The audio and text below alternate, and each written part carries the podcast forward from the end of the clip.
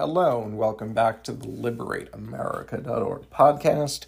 My name is Sean Prober, and you're once again joining me to discuss all things American and how best to proceed.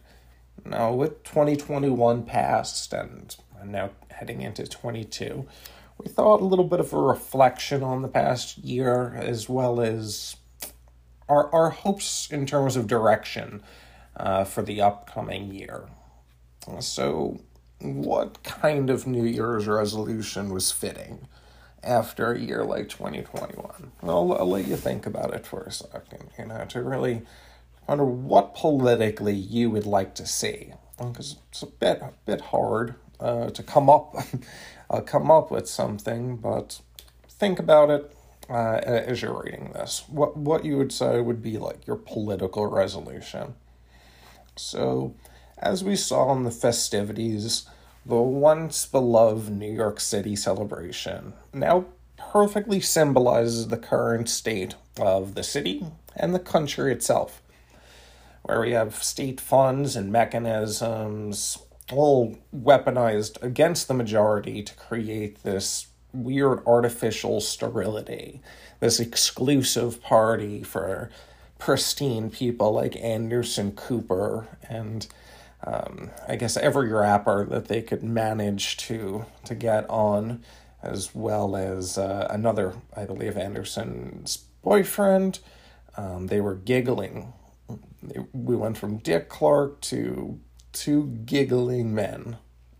It's a it's a bit of a fall, but from from the bar- barricaded streets being served by masked stewards, they celebrate for us not with us. And they will assure America that a return to normalcy and this self congratulatory uh, praise that they give themselves uh, is going to, to change things. And, and all of these things were promised last year. So, as America continues its descent our lives become similar to that of a New Year's Eve voyeur.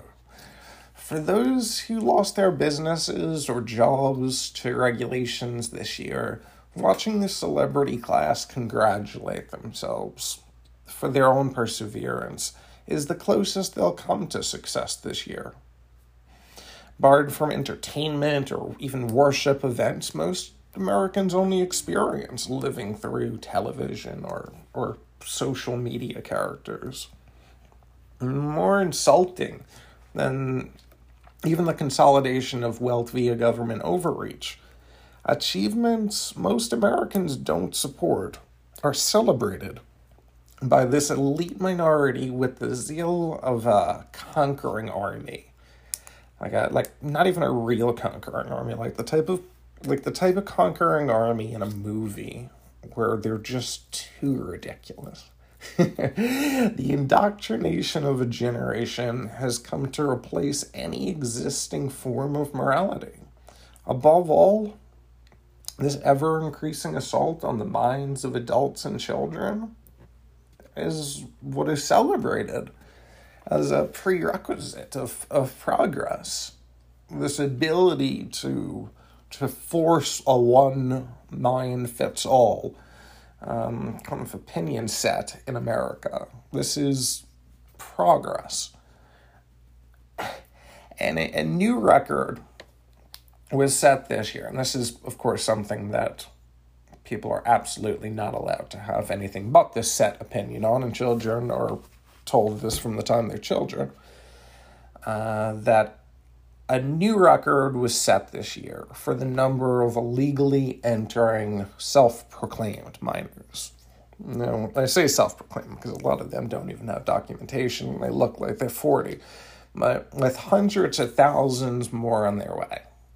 When the negatives surrounding such an impactful phenomenon are dismissed for platitudes and this fear of being labeled mean, our suicidally altruistic company is happy to shift the costs of these net negative immigrants to the unborn. For those are literally going to be the ones that are replaced by these policies. And despite the suicidal gesture, no amount of self flagellation is enough for the common American, who is told to not only be second by himself, but sickened by his ancestors' inability to conform to this very moment's standard of peak morality. We're always, were we always destined to be the first majority in history to celebrate each step towards becoming a minority in our own country? If not, why are we told to ignore every conflict on the way towards that goal while covering the expenses for some not yet visible benefit? Remember, the reduction of people like you, once again, is what is celebrated as progress. This category, or this section, uh, is called You Are a Terrorist. Uh, I hope catchy. But 2021 is the year the sitting president announced in a State of the Union address that the war on terror is no longer focused on Islamic extremists overseas. Americans who believe the state has grown too large are the new terrorists. As John Brennan said, there is an unholy alliance between the religious extremists, authoritarians, fascists, bigots, racists, nativists, and who's the last on that list? Libertarians, to achieve some form of an insurgency movement. And the full extent of the American war and information gathering machine can and will be used against Americans. That's what that means when we talk about using um, shifting the war on terror. Uh, sans any consideration of the Bill of Rights. Unlike in America's past, this expansion is not hidden, uh, as it was probably announced during the most visible speech a president can make. The reduction of our Fourth Amendment is what you'd expect you're expected to celebrate. Like a slave grinning as his bunkmate is whipped for trying to leave. And I'm thinking, geez, that damn Joey was such a fool. and he certainly deserves any any beating that befalls him. But we're to believe, as is endlessly reiterated, that burning a building down is a gesture towards creating equality is less of a threat than an unarmed conservative in a Viking outfit standing in a government building. It would seem the protection of the state is more than the protection, or more important than the protection of any individual, which I'd call profoundly antisocial. New section, you're being controlled. As you can see, these are all very positive. The forces around us have united to destroy the American nation. As described by Jen Psaki, we see this unity, or like Brennan would say, this unholy alliance. We see it each time the White House contacts Facebook about a meme. We see the control when politically connected whistleblowers whose advisor worked for the same congresswoman who called for the Facebook investigation and politicians drag a company through a public haranguing for the sin of allowing dissenting views to be published on a website. And we see the unity when media and tech companies refuse to allow discussions of the strong probability that COVID was lab created. And we saw the same alliance when America was not allowed to hear about the Chinese connections and complete decadence of a presidential nominee's son. So far, the battle against misinformation has been wholly focused on information later concluded to be valid, yet we persist with that knowledge.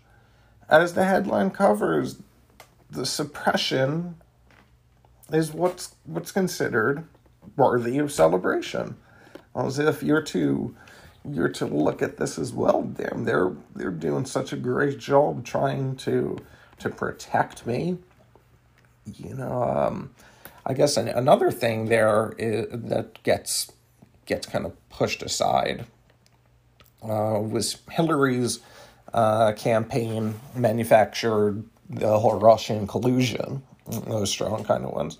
Um, obviously, you weren't allowed to say that Kyle Rittenhouse acted in pure self defense, although a court, uh, after looking at the evidence, unlike Mark Zuckerberg or unlike the people um, uh, of uh, Dorsey over on Twitter, did. Now, the, the shots don't perfect, prevent infection or transmission. Into that. Uh, the lab leak theory, um, the FBI infiltrated uh, and led the governor uh, Whitmer kidnap plot, the CIA manufactured the Russian bounty story. As we said, Hunter Biden's laptop was real, not not Russian. Uh, you know, Russian created. So no shortage, no shortage on that list.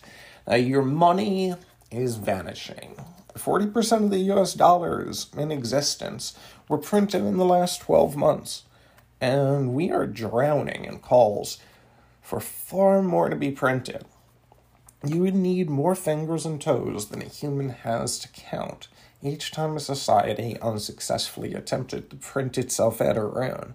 However, in our current America, supporting spending to the point of bankrupting your grandchildren is a virtue. Anyone else, anything else, is viewed as hate or betrayal of your neighbor. You want these people to die? You want people to go hungry? Our money machine is celebrated as it prints over a future. Now, on the topic of goals, the much respected United Nations is not short on them.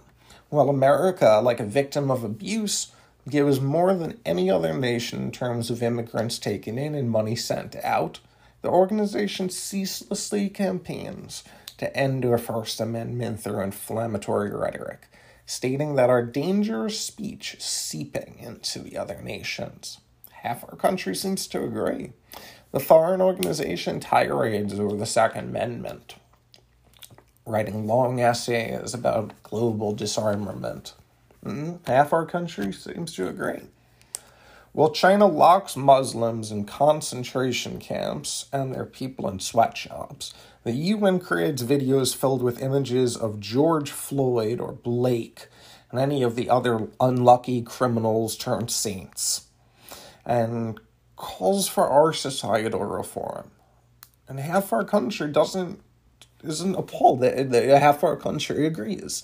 Worst of all, our money sent to the UN, 22% of the total, goes to distributing developing nationers and to every country with a welfare program and building the exact infrastructure outlined in China's One Belt, One Road initiative. The call is simple replace yourself as a superpower and pay for it while being vil- vilified. So our resolution. So tonight, uh, you know, this um, tonight. I guess there, there really is only one thing to celebrate. Um, we'll, we'll get to that in a minute, but we're as we pointed out through this, we're constantly surrounded by celebration. Celebration of all these really dreadful things. And we're told, like kind of in a North Korean style, that you know, smile along. What is called progress is the death of individual liberty. They're synonyms. It is the death of pride for one's ancestors. It is the death of decency and any recognizable family structure. And it's the death of a superpower if we are viewed by all these forces as nothing more than an obstacle, let tonight be the death of our attempt at unity. Let us celebrate becoming the greatest obstacle we can be. For a smile and an attempt to reason with a beast that cackles each step towards a nightmare ending is fully inappropriate. A call for nothing short of secession, as the act has become as necessary as a surgeon cutting off a rotting limb to preserve any semblance of health in an organism. Groups in Florida, Iowa, Texas, elsewhere have already begun this battle to close the chapter of the United States, and every responsible American must aid them in this goal. There is nothing left to celebrate. Tonight I mourn my conception of the United States, for I'll never entertain that notion again. But rather than that, we shall turn our efforts into preserving what parts are still living. More importantly, we will win we will win because that is what we always do. And tonight marks the end of our people pretending we need anything from any other group on this planet. Tonight we respond to the hate and resentment of the outstretched palms under which we're being smothered. Those who sell America out with every breath and every regurgitated word have been heard enough for one lifetime. We respond to those who view our rights as threats and hope to shape us into servitude with two simple and clear words never again.